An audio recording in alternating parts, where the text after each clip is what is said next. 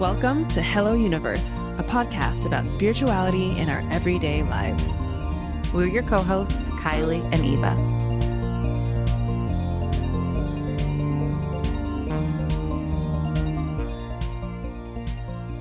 Hello, hello, Universe friends. It's Eva here. Hi, it's Kylie. Welcome back, everyone. We are very excited about the guest that we have today, Joy Manning, um, because we talk about our rela- we all talk about our relationships with alcohol, which I think is uh, I can imagine is probably a pretty relevant thing for a lot of people out there listening right now. Um, but before we get into that, why don't we share a little bit about ourselves? Uh, yeah. Kylie, How what's are you? Oh. going on with you?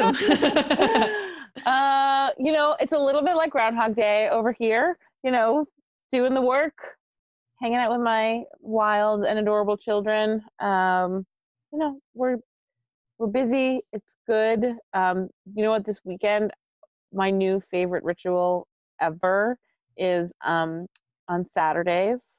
My best friend in the whole world. We've been best friends since we were like 11. Wait, what's her name? Give her a shout out. Megan Orenberger. Hey, Megan. Um, when uh, when we were yeah, so she lives like three miles away from me, which is also hilarious. Like you know, just the way that we've just been intertwined for so long. Um, uh, she like she's the kind of friend that I wish everyone in the world could have. Like she Mhm. just is like uh she's the person I've cried about missing in quarantine. Right? Like all of this is hard, but Mhm. like like I was in therapy and I was like, and my best friend Megan. Um, so what we've been doing is um, she comes over my house, my front yard, and I have these two lawn chairs set up like eight feet away. Mhm. She sits in one chair and she's like, "Don't try to hug me, Kylie." and I sit in the other chair. And we just talk. Oh, I love that. For Oh, two hours every Saturday, the world feels a little more normal. oh wow. yeah. That's yeah. genius and really smart. Yeah. and simple, you know. Yeah, and simple. Yeah. Um, and yeah, so that is my. That's been really, really very healing. Oh, I love that. Well, for me, Eva, I am actually planning a trip to California, which is crazy, which sounds crazy to think about traveling during this time. But I, let me sort of explain the situation. Um, so I'm in Arizona, and my brother and his family are in California, where I'm from. And they've got two kids. They both are working from home. They have zero help because we don't have any other family, and they're trying to quarantine from their grandparents who are at risk. So I think they're really kind of, as most parents are, I think they can I understand. send them my love. yeah, it's. I think it's you know uh, they're going through it, and I freaking love my little nephews like so much. I would just yeah, they're the best. I would do anything for them, and so um, you know I've been pretty good about all this quarantine stuff. I don't really go at you know I see Adam. I, I go to the store, um, and feeling pretty safe. So I asked them if they would consider having me over because I wasn't sure if they wanted me over because maybe they wanted me to keep the distance, and they both seem pretty enthusiastic about it. So I was like, all right, I'm going to take that as a sign that they might be able to, that they might need some, an extra set of hands or something. So Yeah. I'm getting in my car, making the drive, which I hate. I hate, I'm not a good driver. I'm, I like, I, it's just a straight shot, but just, I don't love the drive. I don't love long six, hour- six hour drive. So I'm just going to listen to lots of podcasts and blast my music and hopefully get there in one piece and then hang out with my nephews for a week. Um, and I cannot freaking wait. I'm sure by the end of it, I'll be pretty happy to come home. yeah, but yeah, it'll be intense and wonderful. Yeah, And yeah, yeah and so i'm, I'm just really kind of gearing up for that kind of like cram as much work as i possibly can into this week so that i can just focus on being present next week so i'm Mm. very excited about it i'm excited about connecting with family i think like it's just been me and adam and like yeah i want yeah oh I'm my god sure- asian food oh i'm so excited about asian food like seriously i already have a list of what i want to eat gonna be vietnamese i'm gonna get some hong kong like uh like style noodles and duck taiwanese food oh it's just gonna be amazing because arizona has not really i'm just gonna say it, they don't have great chinese food and L, like that area of la is just all chinese food so i am Oh. so excited for takeout for yeah, takeout yeah, yeah, yeah. Uh, well, I'm sure as excited as you are, your brother and sister-in-law are even more excited. I hope so. I hope Both so. to see you and to get some help. yeah, I hope so. Oh, that's wonderful. Yeah. So that's updates Awesome. with us. Um, should I oh, why don't you tell the yeah. people what you're working on? Yeah, so we are in launch mode. I don't know. Uh, I I have a course, and I am so excited about it. Um, you know, you probably heard me talk about it last week. Um, it is uh, all around healing the stories that we tell ourselves and those beliefs that we hold dear that hold us back from the things that we want to experience and the things that we are dreaming of. So, um, in particular, a lot of the clients who were coming to me were um, people who are um, intuitive or you know feel like they might be intuitive um, or are healers or coaches of some kind, and you know, ha- and we carry these limiting beliefs like I'm not worthy, I don't trust myself, you know, who am I to think that I have this gift? And so we're going to work together in community. We're going to utilize the Akashic records. We're going to meditate and journal and do all the things um, to let some of this stuff go so we can walk forward a little bit lighter because the world needs you right this minute to be empowered and working your magic in the world.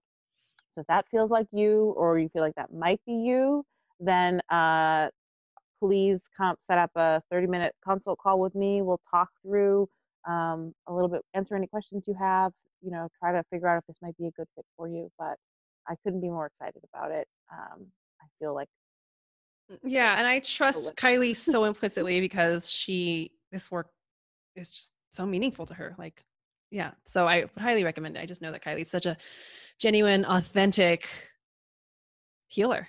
you. Thank you very much. yeah. So, speaking of genuine, authentic healer, what do you have going on, Eva? Well, um, so I'm promoting my same four week meditation and one on one coaching program, which I love, love, love. And I think it's in- a really relevant thing for right now. A lot of my clients who have started it are grateful to have this practice and the support in their lives. Um, so if meditation is something that you're interested in, whether you are um, new to meditation or even if you've been meditating for a long time and you just want to deepen your practice, uh, you can sign up to work with me there. Uh, I also have my longer four month uh, bi-weekly coaching package and this one's i would say a little bit less uh fo- it's not really focused on meditation at all and it's more focused on mindset and i wanted to read something that one of my clients wrote for me um it made me laugh out loud because i do think that this program is probably for people who may consider themselves more practical and less spiritually inclined um this is what he wrote my closed minded ideas around coaching have completely blown up. Eva's form of coaching isn't based on feeling energy from crystals. it's more about it's more about learning how we can change our own lives by understanding how we react to everything going on around us. It taught me to accept myself with curiosity and love, which while also teaching me skills to handle fear and fear and shame. So I thought that Mm. was literally I laughed out loud when I read that um, because I am very into the spiritual, but also my my coaching is like very practical, and so this one particular person wasn't really into spirituality, but I think he still got everything out of the program that he wanted to get. Because to me, spirituality and mindset and like your unconscious beliefs, to me, it's all just the same thing. So Yeah. yeah. it so- just feels like a very Eva uh, referral in that one, it's glowing, but two, that yes, spirituality is practicality. Like for you, those are yeah, they the go hand in hand. thing. Yeah. Yeah. So, if you're somebody who is interested in more long term coaching, who wants to change some deep rooted behaviors, or if you just have like a big goal that you want to accomplish, um, you can sign up for a consult to learn more about my four month program. And I'm offering a $100 dis- dollar discount on each of those programs. So, if you're interested, hit me up on Instagram at badbitchliving.com, or you can just look it up on my website at evaliao.com. Woohoo. Yay. So now we will introduce our amazing guest today. Yes. Okay. I'm very excited about this. I think this was a really fun and interesting conversation. Um, okay. Our guest today is Joy Manning. She's a freelance writer and podcaster focused on food and health. She's the editor of Edible Philly and co host of Local Mouthful, the podcast. She's also an enthusiastic sober person and a closet mystic. she says you can, I know I love that. She says you can follow her food life on Instagram at Joy Manning and Local Mouthful. And for sober stuff, sober life stuff, check out Better Without Booze. And so we'll definitely link all of that at the end in the show notes. And just Joy has such a wonderful, wise, calming energy. Mhm. Uh, and I just I just felt so grateful for her perspective on on you know being a sober person and how that has been so expansive for her spiritual journey. Yeah. Um, I think it's a really beautiful, and I will also say, it's a beautiful episode about a relationship with alcohol that I found really free of judgment. Mhm. And there's just a lot of curiosity and openness um, that I think is just, I was just, I felt so refreshed. Yeah.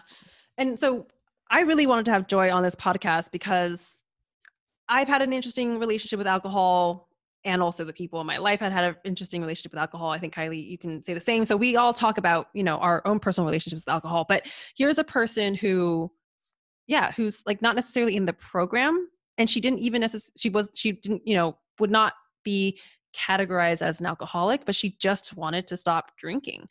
And when we first got in touch, something that she said to me that I thought was so profound was she was like, I asked her what, you know, her spiritual beliefs were or how, what spirituality meant to her. This is just us mes- messaging back and forth on Instagram. And she said that she believed that alcohol was actually blocking her spirituality. And I was like, that's really interesting. Can you come on the podcast and talk about that? Um, especially right now as people are in quarantine, because I, I do know a couple people out there who are kind of struggling with alcohol. Maybe not that they're alcoholics, but drinking more than they would like. And again, it's not from a place of shame. It's like I do believe like if you want to eat those cookies, if you want to eat that ice cream, drink those booze, you know, get those extra hours of sleep because that's that feels good to you, then do it. But if you are doing it and then like regretting doing it and being really unhappy about it, then um, I think that's I don't know. I think this podcast might be uh, helpful. Yeah, and I found like just in a world where consumption of alcohol is is so the norm, just hearing people talk about a different story is so just Powerful. powerful. Yeah, that's yeah just to have role models you know sometimes we just need to see that other people are doing it and that oh they're actually happy and it's like working yeah, yeah, yeah. exactly, exactly, and that you can then make your own path to whatever that whatever that might be or whatever that might look like. yeah Um, um we're so excited to share this podcast with you let's get to it So, our guest today is Joy Manning. We're so excited to have you. Thank you for joining us, Joy. I'm so excited to be here. Thank you for having me. So, as you know, the first question that we always ask our guests is What does spirituality mean to you, and how does it show up in your everyday life? I think that spirituality to me is sort of indistinguishable from everything else. Um, it is life itself. Um, everything we experience um, has a spiritual dimension to it. It's really just a matter of whether you are tuned into it or not. So, I Mhm. mean, for me, um, you know, having breakfast is spiritual. Um, exercise is spiritual. Mhm. trying to treat my husband with uh, love, you know, and our interactions is spiritual. Uh, you know, right now we're in the throes of this coronavirus um, emergency, so I find a sense of spiritual connectedness in reaching out to other people to make sure they're okay, or you know, Mhm. just to tell them I'm thinking about them. Um, and you know, I remember that to varying degrees, depending on the day Yeah. um, you know uh, but so i think there's that subtle way that it's uh, just interwoven into my whole life all the time but uh, some sort of like more um, obvious ways are you know prayer um, meditation Mhm. writing um, i'm a huge fan of kundalini yoga ma- mainly for its spiritual dimensions um, reading i try to read a lot of spiritual material i find it very centering and um, Mhm. even though most of it you know the wisdom is always the same um, but i sometimes the message lands differently depending on who it's coming from so like i'm always reading um, spiritual books um, I, I find that or an audiobook and that helps Okay. really center my spiritual practice um, which is you know it tries in its highest expression it is every moment of my life you know or like intermittently throughout the day various things that i do to try to bring it back to to that Yeah. Yeah. That I, I completely, 100%. I am, I'm on the same boat with you. I, everything's spiritual to me, basically, which is why we started this podcast. I love also how you answered first of all i'm like writing down word for word everything you're saying because i'm just like loving it instead of taking shorthand. I'm just like oh this is just great. But um uh i love the way you spoke about spirituality being everything like including breakfast. But i also love how quickly you were to talk about your spiritual practices. Um so it what i what that suggests to me is that having some sort of dedicated practice is an important part of how you like live and process your spirituality. Um and so if i'm right if i'm reading yeah. that right um could you just speak a little bit up to that idea of like practice and and dedication and and how that shows up for you within spirituality? Well for me i feel like every day i try to do some reading writing prayer and meditation. Um you know writing lets you sort out your thoughts and sort of see them and almost externalize them mm-hmm. and to me any level of spirituality that you're going to achieve you have to get past those that thought that thought layer so like writing their thoughts down is almost like skimming the water um, and then uh, prayer obviously is like talking to god the universe whatever your conception of a higher power or um, the source of spirituality is that you know mm-hmm. that's you talking to, to that um, and meditation is you listening. Mm, yes, and, yes, yes. You know, I actually want to add exercise to this as well. I have always said to myself and anyone that will listen to me is that exercise is energy medicine. And I really think that like mm. we talk about body, mind, spirit as though they're different things. I tend to have like a more unified idea of what that is.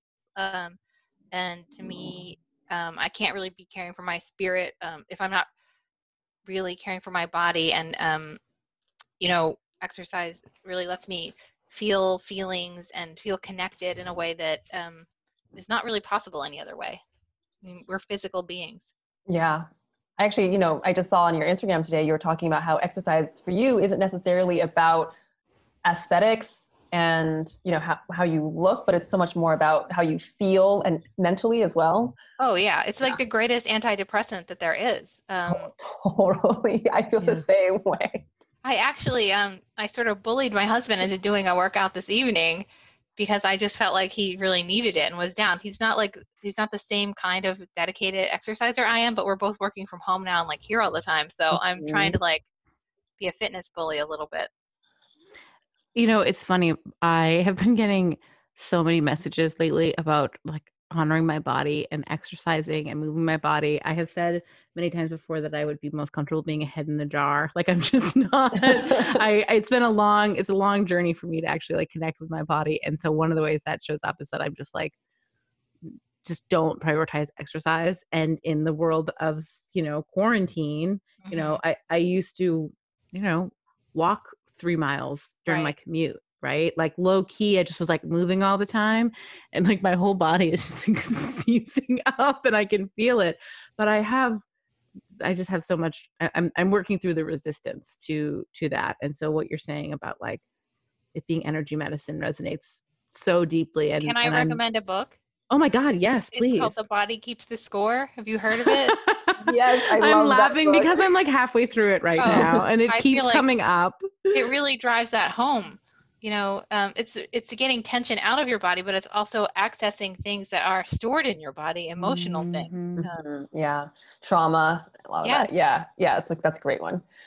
Yeah. Um, okay. Wait. So i'm very curious because you seem like someone who's very cur- spiritually curious and inclined but you also said something to me when we were setting up this interview which i was like i want to learn more. You had said that drinking had blocked your spirituality? I'm not sure if those. Oh yeah, but this is. I, it's hard for me to talk about this because I don't want to sound judgmental. So mm, mm-hmm. I'm going to try to be very careful and just make it about myself. Yeah. Okay. Which is, as a child, I was, I grew up Catholic and I was very spiritual and religious as a child. Um, you know, I've had a, that you know when you hear evangelicals talk about like their personal relationship with jesus christ i feel like i had that as a child um, kylie kylie can relate i didn't yeah. want to pierce my ears because i thought that's not what jesus wants um, you know i was a kid and it was hard for me to lose that faith as i became like um, yeah. into my teens and it just doesn't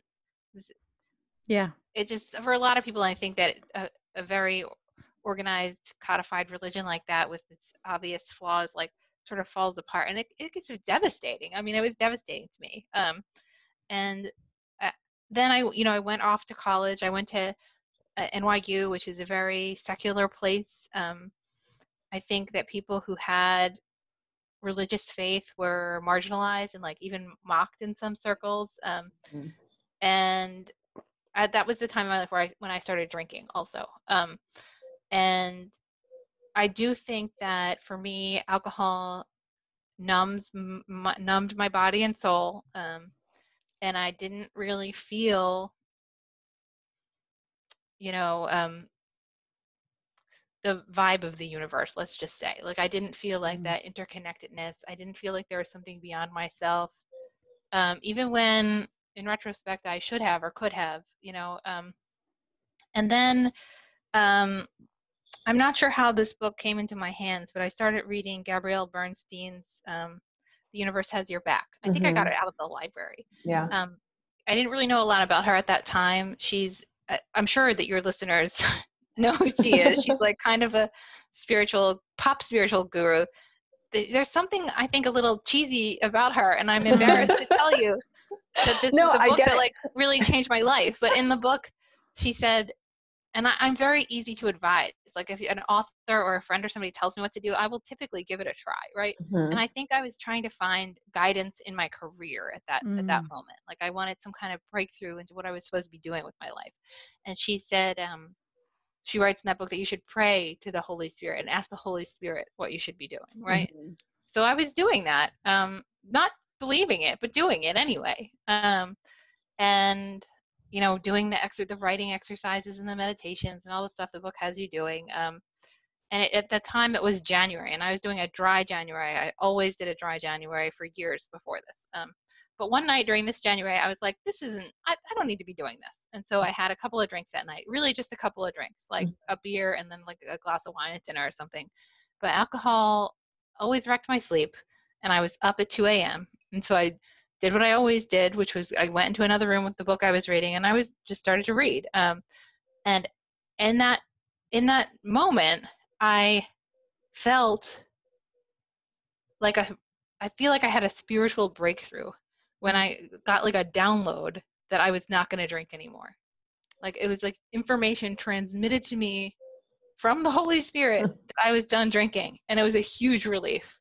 Wow. Um, I've never really experienced anything like that in my life. Um, but since then, I have felt far more in tune with a sense of my own spirit, other people's spirit, God, the universe. You know, um, I've been, it's just been like um, an avalanche of insights and sort of internal changes in myself that like I actually almost never talk to anyone about. Um, but yeah so but now i never you feel, you feel so honored to yeah that's that you would because you're, you're very open about being you know um you know as a person who doesn't drink and we can talk i want to talk about that more actually because i think that would be really helpful for our audience as well to hear more about your experience especially very but like to answer the question like it's so obvious to me now how like alcohol is a huge wet blanket on any kind of spirituality that you might wish to have or and i actually think alcohol can even blunt the awareness that you would wish for something like that. Mm-hmm. Mm-hmm. Okay, I have a thousand questions. I love everything about your story. Um, but I want to I want to back up just a moment because I feel like there's I'm curious about the moment between kind of letting go of being spiritual and being at NYU and drinking and then picking up Gabby Bernstein's book because I'm curious, like, of all the self-help books, right? right? Like, because God knows I have them all. that one is like overtly, as you said, like sort of this pop spiritual person. And so, was there a thread for you throughout that period where you were still like had like some resonance of the spirituality of your childhood, or did it like kind of disappear? Like, what? Eh, eh, eh, what brought you back to or what made you interested in a book so overtly about spirituality I think I have always had a strong interest in self help. Um, mm-hmm. Going back to the Oprah times of like, you know, remembering your spirit. Um, yeah. I, you know, I used to read like um, all those books that would have on like her uh, Eckhart Tolle's books and like Gary Zukav's books. Uh, although that was, I was like, I don't know, a little bit younger then, uh, but I've always like considered myself like a little, a little woo woo, if that, yeah. you know what I mean? Like, yeah. um, what I'm a freelancer, so it's like a crazy, um, in terms of like income, it's like a crazy wild west of like, and a lot of my colleagues are also freelancers, and I have always said to them and myself, money can smell fear. Like I, Mm. Money is an energetic entity, and like if you become fearful, like you're not going to make any money. Like so, relax about and so like that's the kind of woo that I never really lost touch with. Um, mm-hmm. Um, but I mean, I went, I did. It has been like a an ever more wooish life for me. Yeah, I became sober. I just finished reading a book by um, this woman Laura Lynne Jackson, who is a psychic medium called Signs. Nice. so, yep. You're in the right place. Yep. Welcome to our home. We love having you here. yeah. And so, yeah. I mean, when people, I was at a professional conference, I remember a couple years ago, maybe one year after I, I stopped drinking, and I was talking about this stuff, and everyone got so uncomfortable. Um, I think I was talking about Rob Bell's podcast. I don't know if you all yeah, I know, know Rob, Bell, Rob yeah. Bell, and it was like it did not go over well. Um, so I'm glad that I have found some people that want to talk about it. Yeah. Oh my god, well, this is all we ever want to talk about. Yeah. So. And I don't know if I just live in maybe a smaller universe, but I think it's becoming more and more popular. Like, I think it's becoming more mainstream.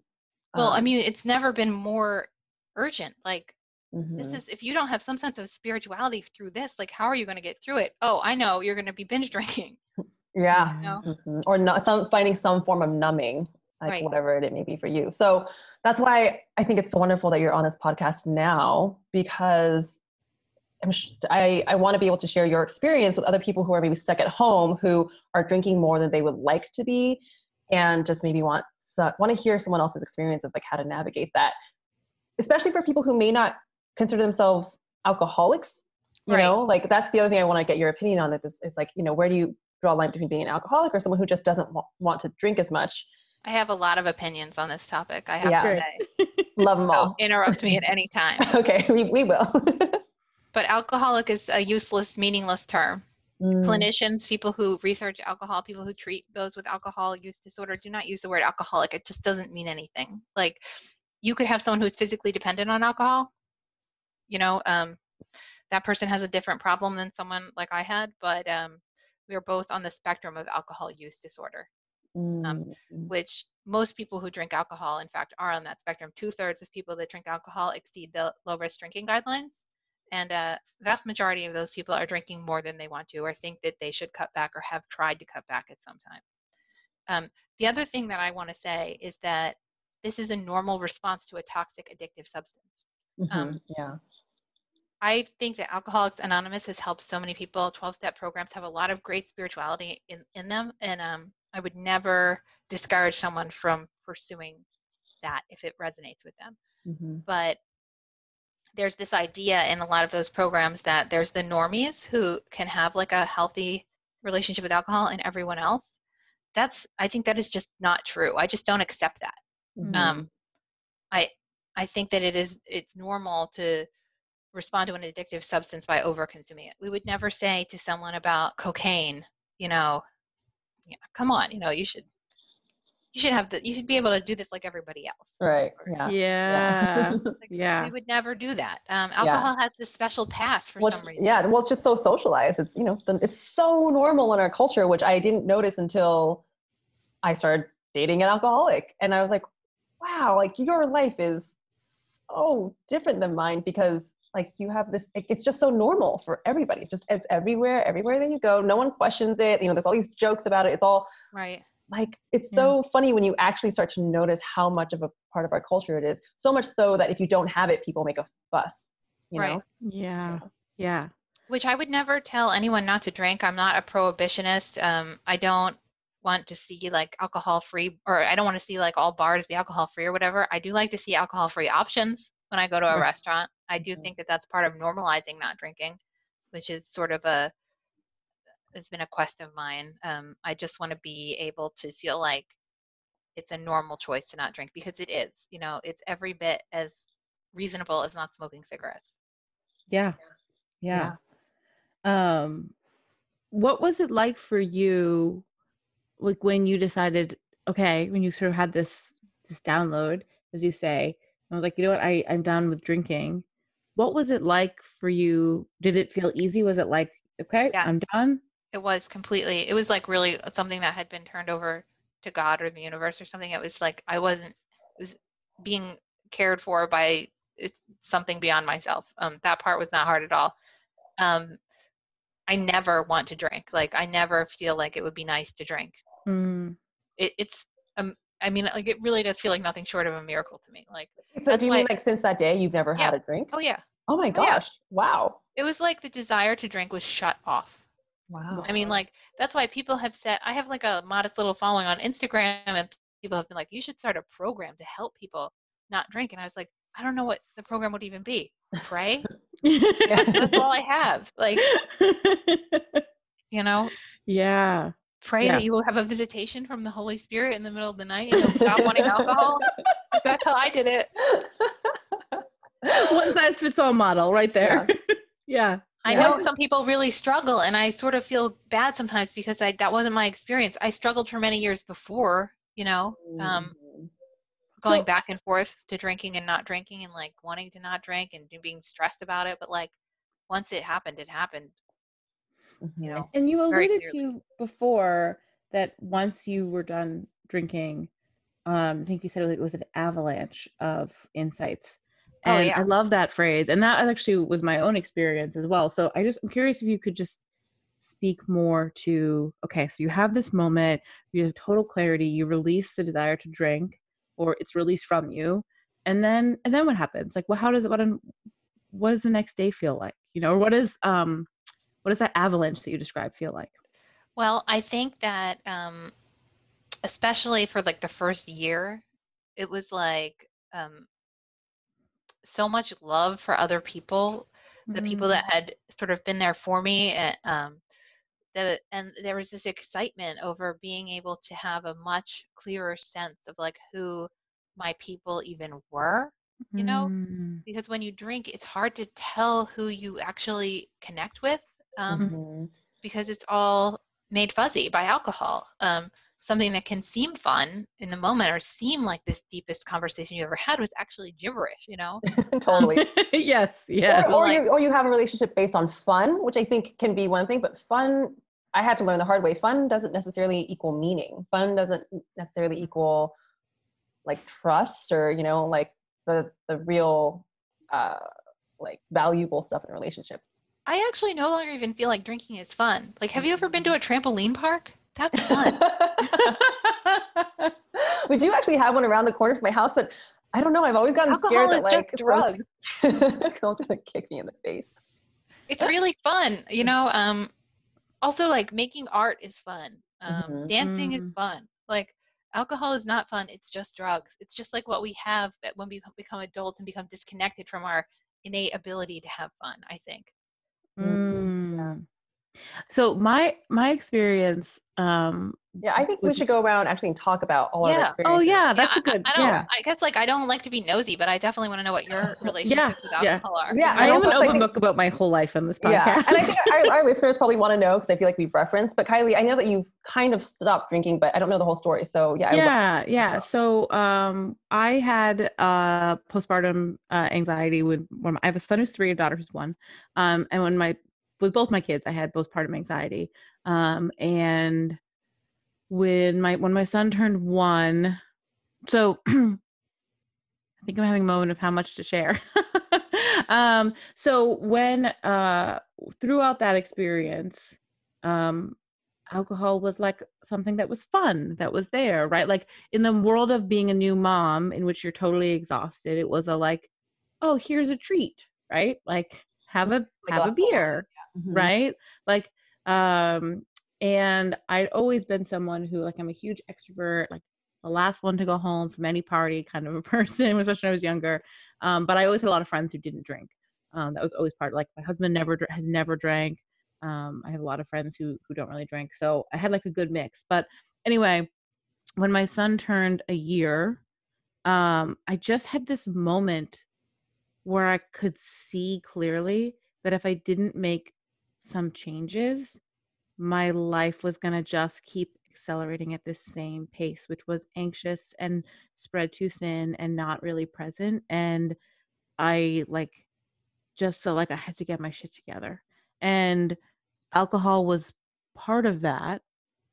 It wasn't like I don't think from the outside, I don't think anyone would have thought would have pegged me as having a quote unquote problem with drinking. Because to your point, right, that like I wasn't at a far end of a spectrum, but I was totally numbing my and I had a lot of rules for myself. Like I never drank when I was sad. I never drank when I was um, angry. Uh, coming from a family of alcoholics, I was very like hyper aware. But I totally drank when I was anxious, and I have an anxiety disorder. So you can do the math, right? Yeah. And, um, and I just like my son turned a year, and I was just like, I like I have to I have to get my shit together.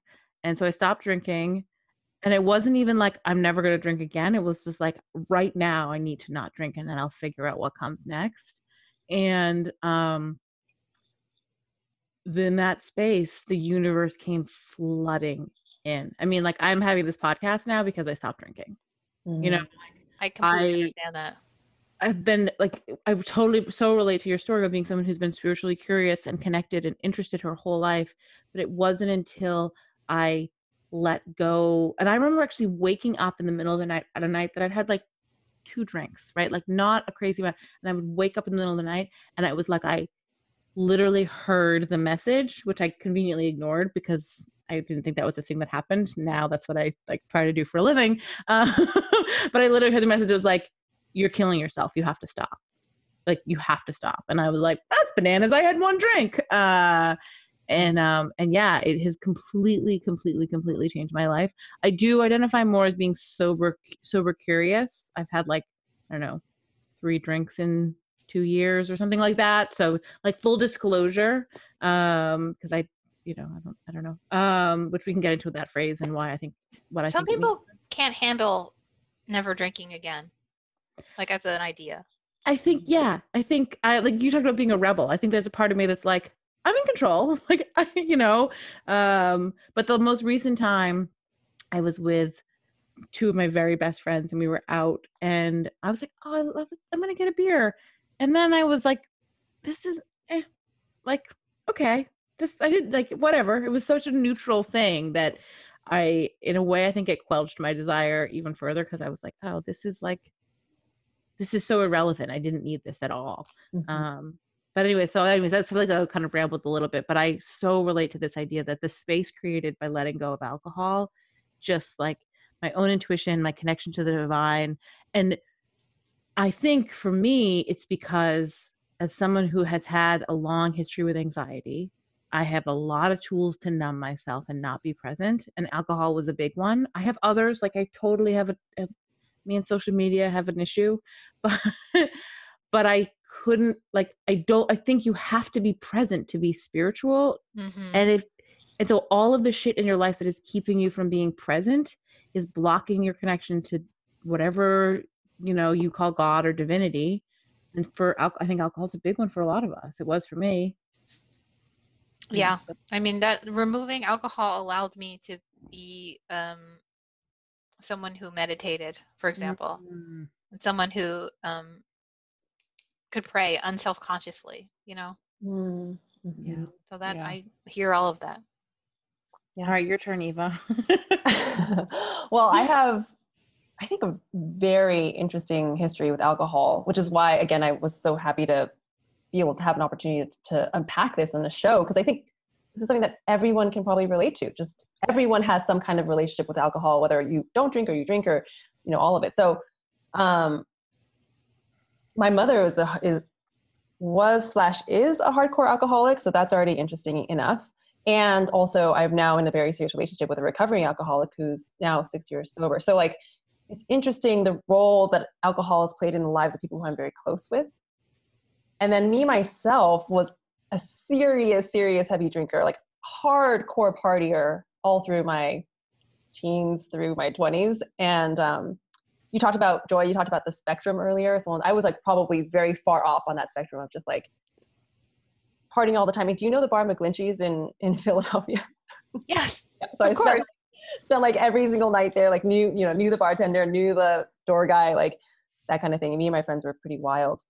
Um, and yeah, I spent a lot of time in my 20s being like, I'm drinking a lot, and it's it just was became a part of my identity, and I felt like I yes. I, I had to drink. Hmm. Also because it was so entwined in my social circle, and we were just like such we were hooligans back then. So it was just like what we did. Um, and then you know my 30s in New York, it was again very social. But I think the tipping point for me was also when I made a huge change where I was just like, it was when I made a change in my career and decided to go for life coaching. And then I started like, you know, getting really healthy. And I moved from New York to Taiwan to go be with my my parents. And then I op- drinking just wasn't really an option anymore because first of all, like I didn't have any friends there, I didn't know the people there, and I was living with my family. And I was so relieved relief mm. was how I mm. felt. I was like, I don't have to drink anymore. I was like, oh my God, this feels completely freeing because there's this is a real thing. Like this feeling like you're not allowed to not drink. I remember when my friends would tell me they were pregnant, what I would think to myself was, I'm so jealous, not of your coming baby, but of the fact that you get to have nine months off drinking and no one can say anything about it. Totally, yeah. Because people like, there's the social pressure for sure and people give you shit when you're not drinking sometimes well depending on the crowd that you're running with but you know like i was even just talking to a friend yesterday about this and she you know she's trying to cut out alcohol and there are people who are just like come on come on like you know or, or you're no fun if you're not drinking and mm-hmm. that can be the message that you get um, if you're hanging out with a lot of people who also you know really enjoy drinking so it was such a relief and I was very, very, very, very fortunate because I know this isn't the case for most people. But again, it also wasn't hard for me. Like once I stopped, I was like happy just to not, not to not have it in my life anymore. And, um, and then I started when I started dating Adam, I was like a little bit worried because I was like, oh, I wonder if it's going to be strange dating someone who doesn't drink alcohol. And again, I found it to be a total blessing. And I tell him this all the time. I'm like, I'm so happy you don't drink because I don't ever yeah. it just it's nothing that i have to think about we go out to dinner and i don't order drinks because it's just not something i have to like think about i can order drinks if i want to so i should say like i actually have you know no problem with people who drink and also i still drink on occasion you know if i want to like i don't know for, for whatever reason that might come up sometimes i'll still have a beer because i feel like i want it but i think what feels so incredibly liberating to me is that it's no longer a compulsion or like something that i feel like i have to do it's just something that i I can have it or I cannot have it. And Joy, like you were saying, some people are freaked out by the idea of saying like you can never drink again, and that would like not really make me bad. And I'd be okay. I think um, knowing yourself is really important mm. when it mm. comes to alcohol, um, and uh, actually everything. But like, I am um, when I was younger, my sister had a nickname for me, which was Joy Rules Manning. like, like I really like black and white situations, like I would. It's much easier for me to have none than to have some. Mm-hmm. Um, mm-hmm. When it comes to just sort of like everything in life, actually, like um, I'm an abstainer. Um, mm. in the Gretchen Rubin hierarchy of like how people, you know, she has all of these I don't, I don't know, know about that. I know Gretchen Rubin, but I don't know this. There's like all of these um, categories of people, like you, you know, abstainers versus moderators, and I'm definitely an abstainer. Um, you can ask it's easier anyone. just to have none, right? Yes. It's just easier just cut easier to have none.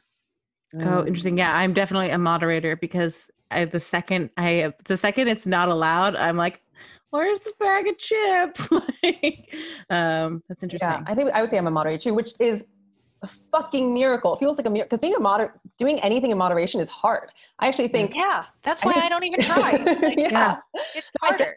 Yeah, because I used to be just like either this or this or extremes, but I don't know. I think the fact that I just sort of naturally laid off booze made it so that it wasn't forbidden, but it wasn't also like I had, there are just no rules around mm. it anymore. So I felt like a freedom to be like, okay, well, I'll have a drink if I want one. I'll have two yeah. drinks if I want one. And then, then I'll have none if I want. So that feels like, I don't know where that came from. I think like, that's why I call it a miracle. Cause I would have never thought that, you know, even like I do think though there's this a lot of people that wish that they they could be that way about alcohol mm-hmm. and can't be and have a really hard time accepting that. Um, mm-hmm.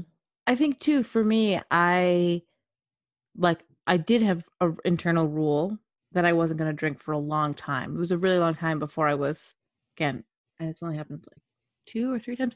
But I was like at a dinner with a friend, and I was like, "Oh, I could. This would be a really nice moment. I I, I want some, want this but but even that i think the neutral had to be like so the, there's this book if anyone's curious about this particular topic there's this book called sober curious by ruby warrington and i didn't actually even finish the whole book but i really like the philosophy because her whole idea is what if like her whole idea it's also very spiritual but that not drinking becomes your neutral.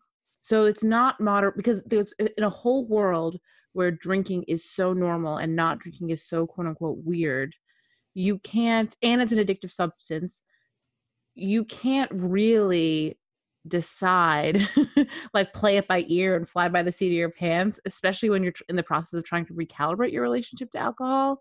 And so like like for me getting to a place where like the neutral is that i just don't drink and like it has to like really really ping for me pretty loud and i want to say at this point i think i'm done i actually think i'm done with that too but i, I don't know mm-hmm. um but I think you can't in my experience, you can't renegotiate your relationship with something that's so entrenched and so addictive and so numbing without like really fully taking a break and then coming does that does that make sense? Yeah, and I, I used to think that 30 days was enough of a break. It's not enough of a break. You can't mm. really get the all the benefits, and also you have to. Uh, this is something I'm like always trying to explain to people that like you have to break the neural connect networks mm-hmm. that like cluster drinking with these other things that you enjoy right mm. i love i'm a food writer i love restaurants and when i stopped drinking alcohol it was weird for my brain to be in a restaurant with all of those sensory cues and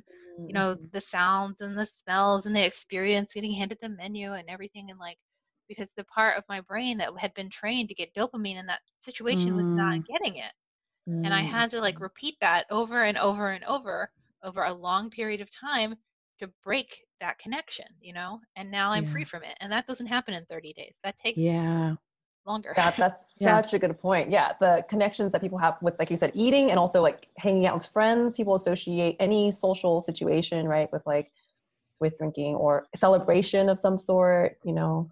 Right. Or I loneliness think, or boredom or being stuck in your house because there's a global pandemic. yeah. The miracle of not drinking though is you get to know, you get such clarity on where you should be, what you like, what you want to be doing. You know, like that to me it's a huge gift. Um, mm. Parties with lots of people standing around drinking as the activity, that is not a thing that I ever should have been doing. That's not mm. fun for me. Mm-hmm. Yeah. And it, and I actually still love parties because I'm yeah. a massive extrovert, and it, and I realized that the alcohol part of it was irrelevant. And and and actually, I wanted to say something. I'm curious to know what you think about this. But you mentioned earlier, like it came up about the difficulty of saying no to drinking in a world where people give you so much shit.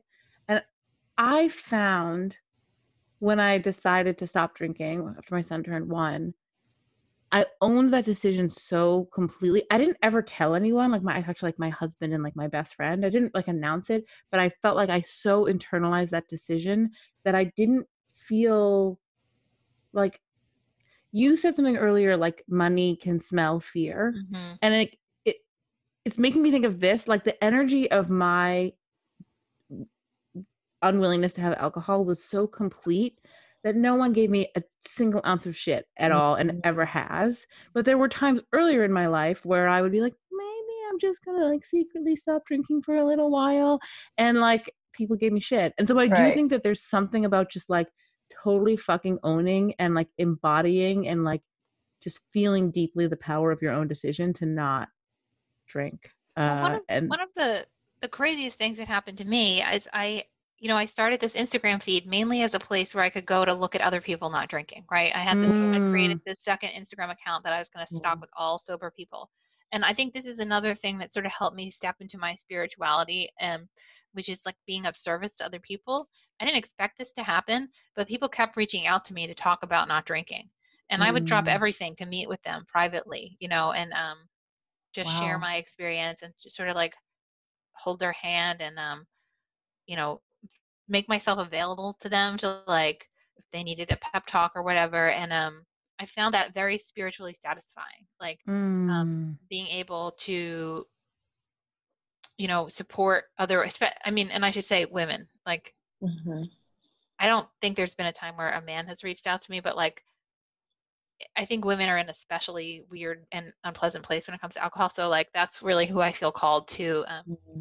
help. Um, you know, so I don't know. I think there is something about the energy of not drinking that can like carry you through a lot of um, things and take on things that might have been unpleasant, like people giving you shit about not drinking and turning them into something that can actually be like almost a higher calling in a way, you know, Mm, which yeah. it has been super satisfying to me, like one of the most satisfying parts of my life in these past three years.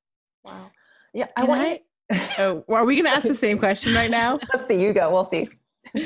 Uh, you said that women you think are in a particularly uh, strange place when it comes to alcohol and not drinking, and I'm uh, I'm curious to hear more about that.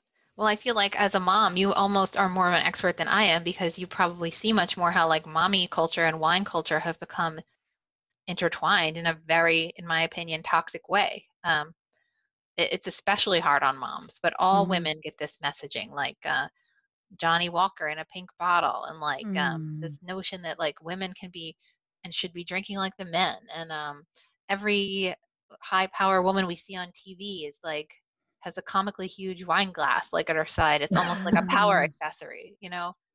Mm, mhm. Yeah, that's interesting. Yeah, it's that's just like being sold hard to women and women do not metabolize alcohol the same way as men you know I, I think that it's i think women have just been sold a bill of goods when it comes to alcohol we were I, I think i'm a little bit older than you all but i was like in my 20s when sex in the city was like all the rage Mhm. and um, i think from then on it's been a constant hypnotic marketing assault that like alcohol is part of having a good being the good, a good life like right or a fabulous, glamorous life. Yeah, Yeah, having- Mhm. having arrived like you know it's just Yeah. sold to us in the media relentlessly or yeah, like that Mad Men thing too. It's like having Yes. yeah, like having a, a nice glass and and being a power and that kind of thing.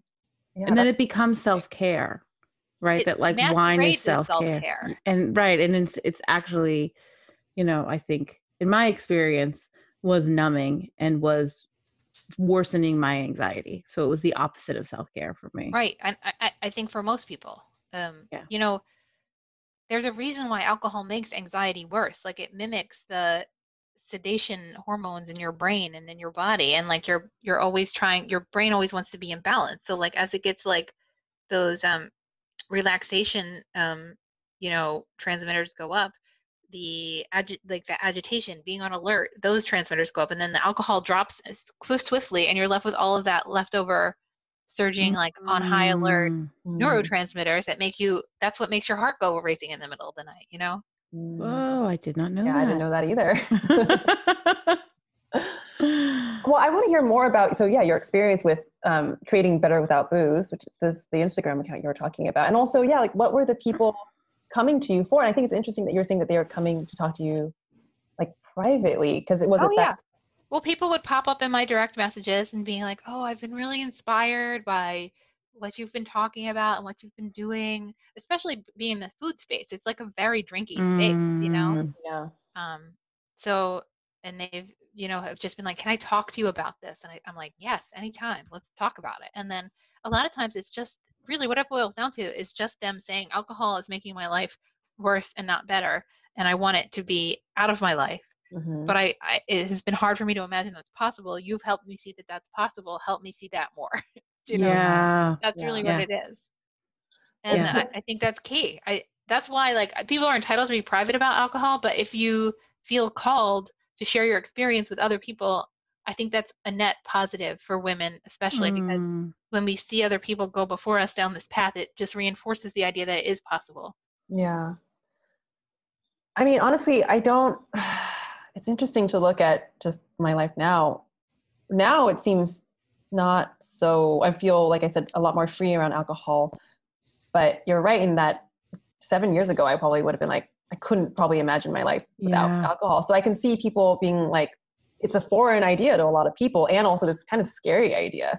Like, how am I going to live my life? What's my life going to look like without it? right Yeah. I thought that I would never have fun again. And what I wish that I could have explained to myself. I remember on my 35th birthday, um, like basically just spending the whole day drinking. Like, and I was like, I haven't been to the McGlinchey since grad school. Like, I was a fancy drinker. Like, I would get fancy places and had fancy glasses of wine and like mm-hmm. fancy cocktail bars with you know anyway so it was like brunch lunch dinner like all fancy booze and i remember having a sense of like is this what fun is now? Is this like all all it is? Mm. um yeah almost like a settling right? Because we like forget that there's like you said there's so many other things out there that can make us feel more alive. Other things that are like truly i think fun. Like true i don't know how to describe it. It just feels like um like fun that makes you feel alive. I think fun should make you feel like really really oh, alive. I love that. Well also to the the point of this podcast which and what i was i feel like i haven't been able to explain well how i became much more spiritual after i quit drinking but here's like a very common thing that happens to me now being sober i'm walking on the street and i see a bird in a tree like tweeting and flapping its wings and like I feel it physically in my chest, mm. the joy of the bird. Like I'm like, oh my God, look at that birdie. That never happened to me when I was drinking. That never yeah. one time. and I'm over that. here like for the listeners, I'm over here like legit tearing up because I also can feel the birdie in my heart. no, but that's so yeah. true. So why do you think that is though? Because I think you're so right. I think I know why it is. There's a very good scientific explanation for this actually. Like okay when we start drinking, this is like a powerful release of dopamine, even if you're only drinking one or two drinks, right?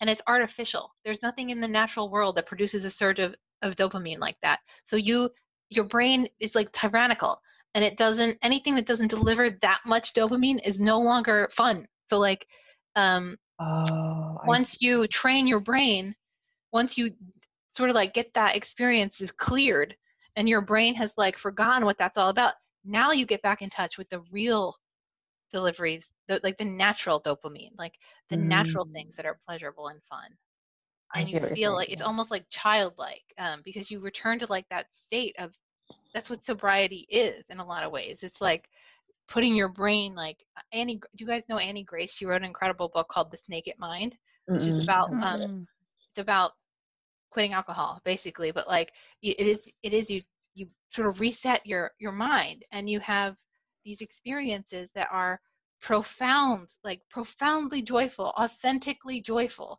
in a mm-hmm. way that mm-hmm. alcohol that was pretending to be but could never hold a candle to and it robs you it robs you of this experience and like when i want to talk about my spirituality and sobriety that's what i'm trying to talk about like the mm. the excitement and the joy about the bird that had been lost to me for decades you know uh, yes. wow that's so beautiful honestly, you're blowing my mind because everything you're saying makes absolute sense. Like, of course, almost like, of course, that makes sense. But I'm one, I'm hoping that people this can resonate with people because it's like, yeah, when you have that much of a high through alcohol, you're just gonna be chasing that, and then you can't just get like you, you have to constantly be going for something extreme, and then you miss and artificial. Yeah, and artificial. So you're tolerating really high and anything less than just feels like eh, like whatever. And i think i used to you're, you're putting words to something that i didn't know that i used to feel in my 20s which was actually what i call cynicism. I was like people who felt that kind of aliveness for life i was like i was like you're annoying you're cheesy. It is like, cheesy but it's great. Yeah that's what i mean it is great once yeah. you feel it. By the time i wasn't feeling it because i was like well this person's just a big old cheese ball. And then now that i feel it i'm like like you're explaining to me why. I'm like oh oh i understand why now. So this feels kind of profound for me. So the thing that I try to tell people is like I thought that nothing would be fun without alcohol. What I didn't understand is that everything would be fun without alcohol, and it would be more fun, and it would be mm-hmm. real fun. You know. Mm-hmm. And it's hard yes. to it's hard to explain that to someone who's like on the other side of it. It's almost something I do say to people sometimes. You just have to trust me. like you just have yeah. to trust me that you will feel right. this way. It's also, if I'm being honest, making me think about uh, my phone and social media and because one of the big things for me that I realized when I stopped drinking was that uh, I think Brene Brown says that she had like the poo poo platter model of addiction. Like it was like a little bit of everything. And that resonates with me so hardcore. Like a little bit of too much time on social media, a little bit of too much shopping, a little bit of too much eat, emotional eating, and a little bit of too much alcohol. And so spread out nice and thin no one from the outside would see that I had a problem and I could like keep telling myself that it was fine because everything was like in some version of moderation.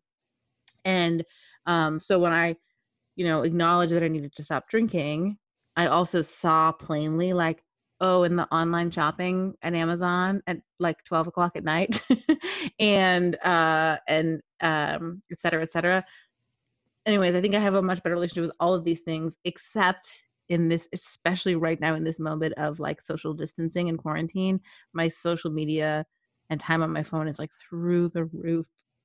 And everything you're saying about like the dopamine high and everything else kind of being lackluster in comparison, I'm like, oh, that's why I have to stop checking for likes. So that's a it's a pretty powerful delivery system as well. Yeah. Mm, yeah. Yeah. Maybe not as much as alcohol, but definitely potent. Yeah. Yeah. Um, anyway, sorry for my own overshare, but I was just having a big lipo moment of like, okay, girl, like. Do you all know Brooke Castillo of the Life Coach School podcast? Yes, yes, I'm a huge, huge, huge, huge, huge fan. Love, love, love everything about that podcast. But she talks about these behaviors as buffering, which I feel like mm. is accurate. Yeah, can you can you talk a little bit more about that? Um, People who don't know. Yeah, the idea is like um drinking, overeating, over Instagramming, um, shopping, gambling, like whatever it might be, is like a way to you for you to not feel how you feel. It's like buffering your experience. Um, and I think being aware of those things is sort of the first step to, um, you know, getting free of them. Yeah, absolutely. So, can I ask you a little bit more about the bird, right? So, this moment where like now you have these moments of like transcendent joy and i guess i'm just curious to know how that propels you forward and kind of shapes your life if that if that makes sense. Um i mean it is definitely something that i'm aware of and um, i try to appreciate it. I mean um i also read um, gabby bernstein's most recent book um, which is called Super Attractor. Mm-hmm. And in it, she talks a lot about the power of feeling good and why mm. we should make mm. it a goal for ourselves to feel good. So that's, I agree with that. And I think that leaning into those moments is uh, something I consciously do now. Um, mm. You know, so to really like feel the pleasure of like seeing my niece's loose tooth or like um, noticing how handsome my husband is or um, just like how delicious some vegan taco I made is, you know, like, mm-hmm. and just sort of like relishing in the pleasure of life. Like that's a worthy way to spend your time, you know? Mm. I think you, so I think it creates more resources internally for you to share with the world and with other people. It's not just like a hedonistic approach to life.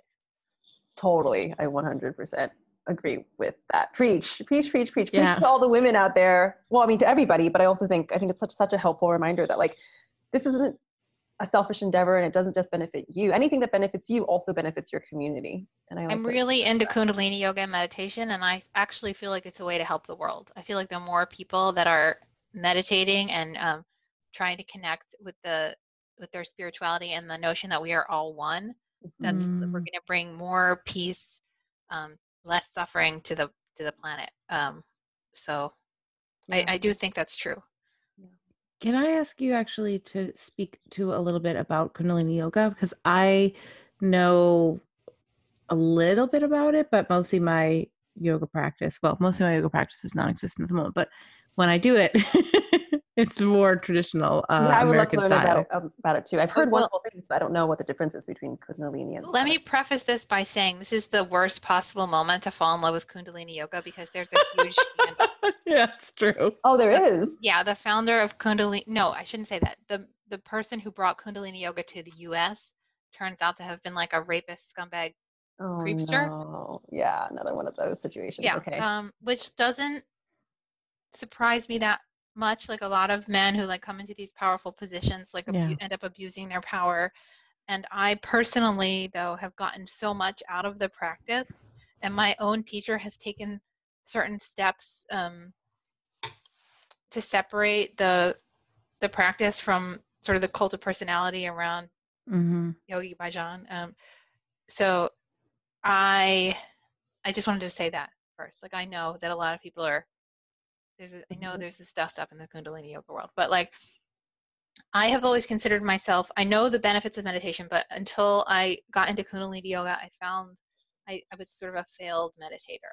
I had done a mindfulness based stress reduction program and like a different mindfulness meditation training program at the local hospital. Um, and I just couldn't make it stick. Um, and now that I have been practicing Kundalini eh, regularly for um, a few months, before that it was like something that I would dip in and out of.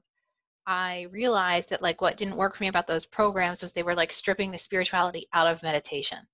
And like I really needed it to be in there in order for it to become resonant, effective, desirable, like something that I could make a habit out of. Um, mm-hmm. Um, and the other thing was like if you are trying to make yoga be exercise, Kundalini is not really your yoga. Like there's you do some physically challenging things in yoga and Kundalini, but it's really more about the spirituality, the meditation, the chanting. And when the poses do become challenging, it's really like psychological, if you know what I'm saying. Like in Kundalini, you do like I sort of think of them as stress positions. There are these times where you like hold your arms up for like seven minutes or nine minutes or 11 minutes or 21 Whoa. minutes and it hurts, you know? Yeah. Um, but it's really about, it's something, it's designed to draw you into, into yourself, you know?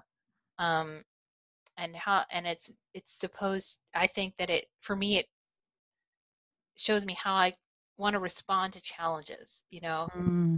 or where mm-hmm. my thoughts go when I'm in, in, in a challenged position, in a physically uncomfortable position. Mm-hmm. Um, yeah. And that's for self observation. Yeah, looking at the thoughts that are coming up, you know.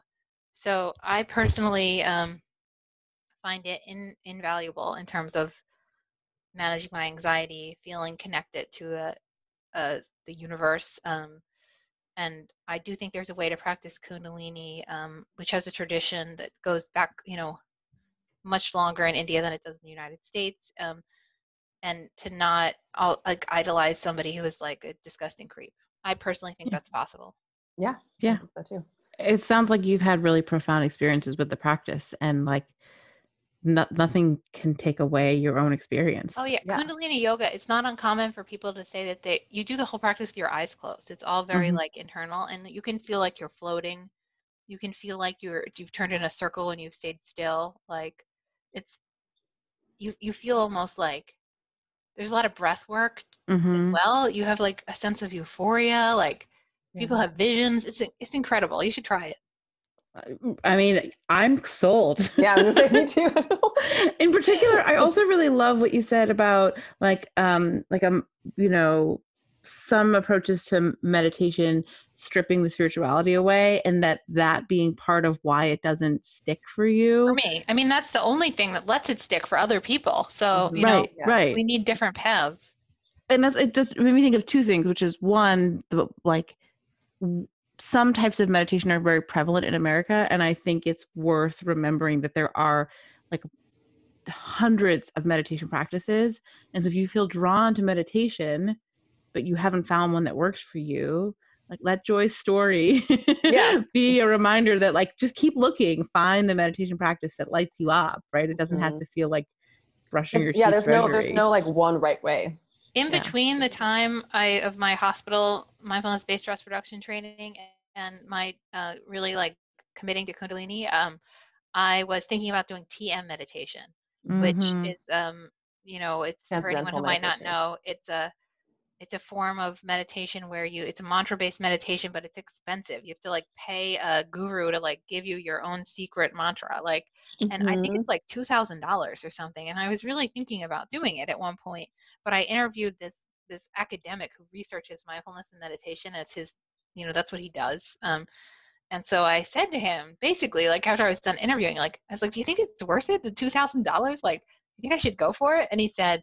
there's a thousand ways to meditate. You'll know it when you find the one that's yours. Mm. So, yeah, I love that. It's I love really, that so much. Really I also helpful. feel like the thing that you're saying in a couple different ways is also like about Yogi Bhajan and about not paying two thousand dollars to get a mantra. Although I know people who like love transcendental meditation and it changed their life, so I'm not I'm not opposed to that. Like again, but, I'm not even ruling it out for myself. I'm just yeah. it make sense for me at the time. But I think um I think what I hear you saying is like we are our own authority. Like I feel that that's the story that you're telling, right? Is like that Yogi Bhajan can be a creep, but your own authority has found a practice that speaks to you and is transcendent and important.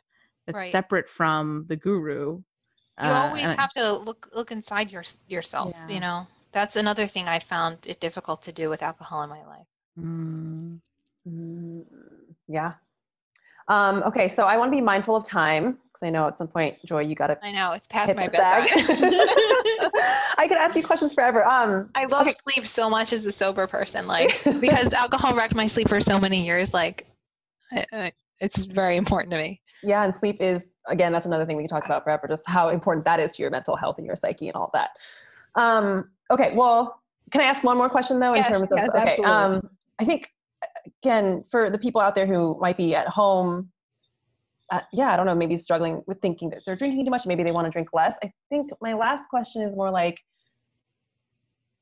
well, okay, I'm going to ask a couple of questions kind of together. Um, I think I guess I wanted to get a better sense of your how your life changed after you stopped drinking. I know you felt more joyful and all of these things, but also what about your social life you know? Like were you worried that that wasn't going to be as vibrant? Did you like have to lose friends? And also you talked about being a you know you're a food writer and you're very active in the food world. So like was it hard to integrate into your life not drinking anymore or did you feel like you kind of rebuilt anew? Well um, let me start with the social life part. Um, i feel like i was preparing my social life to not drink for years before i stopped drinking um, mm-hmm. i remember at one point one of my um, closest friends and my podcast co-host said to me, um, I need to introduce you to so and so because she loves drinking and so do you. And even in the moment, I was like, that's not what I need. I, mm. I want to hang out with more people like you and less people like that. Um, I was like, how? So I started to, and I might have even said that to her at the time, but I started to pull people into my life that either didn't drink at all or drank very little. Um, I'm introverted, so like I don't like to go to a party. Like a loud and crowded bar is not a place that I want to be at all. Um, mm. So I was creating the network that I needed before I needed it. If mm. that makes sense. Mm, um, mm-hmm. So when I stopped drinking, it really was not a huge deal in that respect. Um, I also started to like pursue what I think of as sober adjacent activities like Kundalini, or you meet people that just have other interests, like interests that aren't super compatible with alcohol. Um, mm. I got super into fitness. I've always loved fitness, but like, um, you know, I currently have two gym memberships. Like, I love the people that I go work out with. Like, that's like a different um, avenue in my life that I it, I didn't have before. And I also started to like just take charge of to create the social events that I wanted to have, if that makes mm, sense. Like, yes. I would just like take a like be a leader and like let's all go learn how to make vegan cheese from this amazing chef or like let's all get together at my house for a non-alcoholic happy hour. Yeah, for like game night or something. Yeah, that's right. so yeah. Mm-hmm. Um, so that was not that big of a deal for me. Um, I was afraid that I would not um, that I'd lose assignments like as a food writer because like a lot of times even with recipe development you're asked about wine pairings or whatever but what surprised and delighted me was it actually opened up this whole new avenue of assignments that because I now write about this a lot like mm. th- there's a trend towards um, better non-alcoholic drinks in restaurants there's an incredible American craft non-alcoholic non-alcoholic beer movement that is like if you've only had something like O'Doul's, like you have no idea what non-alcoholic beer is. Like a lot of it is very good now. Um, Brooklyn Brewery, which has terrific beers of all kinds, has this new non-alcoholic beer called Special Effects that is excellent. Like it could go toe to toe with any of their other beers, I would think. Um, so anyway, now I'm i write so about all that stuff. um, so I just I sort of like this. carved a new lane for me. I love this. I think so. I want because I I'm speaking. I think too. I have a couple of friends who have stopped drinking or want to stop drinking, and I just want to speak to the audience out there. Like your life after not drinking, it doesn't end. You start. It's not. It's like doesn't just end. I think it, it gets exponentially. It can get exponentially better, and new doors open. It's like people say when one door closes, another one opens. I've never talked to anyone who quit drinking that was like it wasn't worth it. Sobriety, overrated. Never. Right. Yeah. Yeah. Yeah. Yeah. Yeah. I I think it's one of the best decisions I've ever made in my whole life. Yeah. And it's also yeah, finding your peeps. You just got to find your people and they are 100% out there.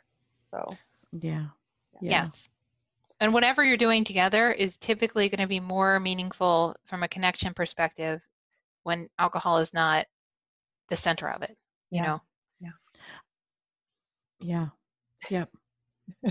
I want to ask more questions, but I know you have to go to bed. So I just we'll just have to have you on again because I yeah. just like seriously, I just have like I'm taking notes because I just feel so inspired and and and thoughtful on all on your perspective and I'm so grateful for what you came to share with us. I yeah. really appreciate having the opportunity to talk about it because I did you all read the book The Power? Mm-mm. The Power is a is a novel, and it's like set in an alternate universe where women have the power to like pass hand to hand to each other. The it's like a physical, deathly pow- power to like annihilate men. It's like it's futuristic, it's science fiction, but they pass awesome. they pass this tremendous power to one another by like touching their hands together, basically. And I feel like sobriety is like that. You know, I feel like I have been able to hand off this amazing power to to women one woman at a time so anytime i get to talk to like more women i feel like it's for the greater good of all of us so i really appreciate you all giving me that chance to do that today. Oh my god are you kidding me? Thank you this was such a freaking gift. You have just yeah. i think yeah uh, opened up my eyes and put words to things that i didn't know i needed words to. Yeah. Um, okay so the last question that we end with this will make this quick a quick one is what's something that's bringing you joy right now? Vegan home cooking. Awesome. Mm-hmm great. We're all at home a lot, and I think that every even people that don't normally cook a lot are cooking a lot now. And um, you know, I have really been getting a lot of enjoyment out of trying new recipes and making just like delicious, wonderful vegan stuff for my husband and I. And uh, my favorite cookbook that I've been using is called Cool Beans. It's all about beans um, by Joe Yonan. Uh, so if you're looking for a you know a book to a cookbook to inspire your quarantine cooking, I, Great. I awesome. Because cool. we all have lots of beans. Yeah. yeah. So that's perfect. we'll add that in the show notes. Yeah. yeah. What about you, Kylie? Anything come to mind for you?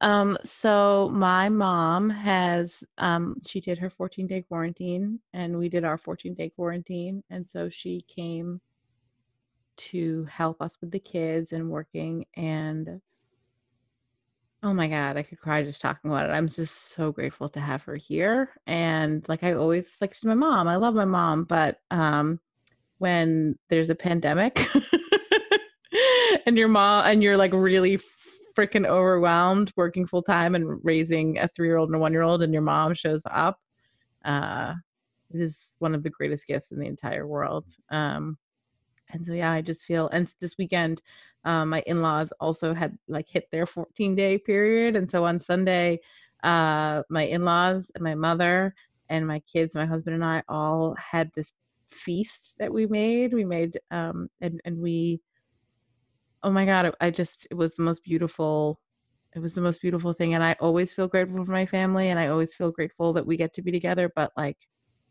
just i mean yeah it's nothing like it after separation for so long and yeah, yeah. yeah. like appreciating the extra help and all that.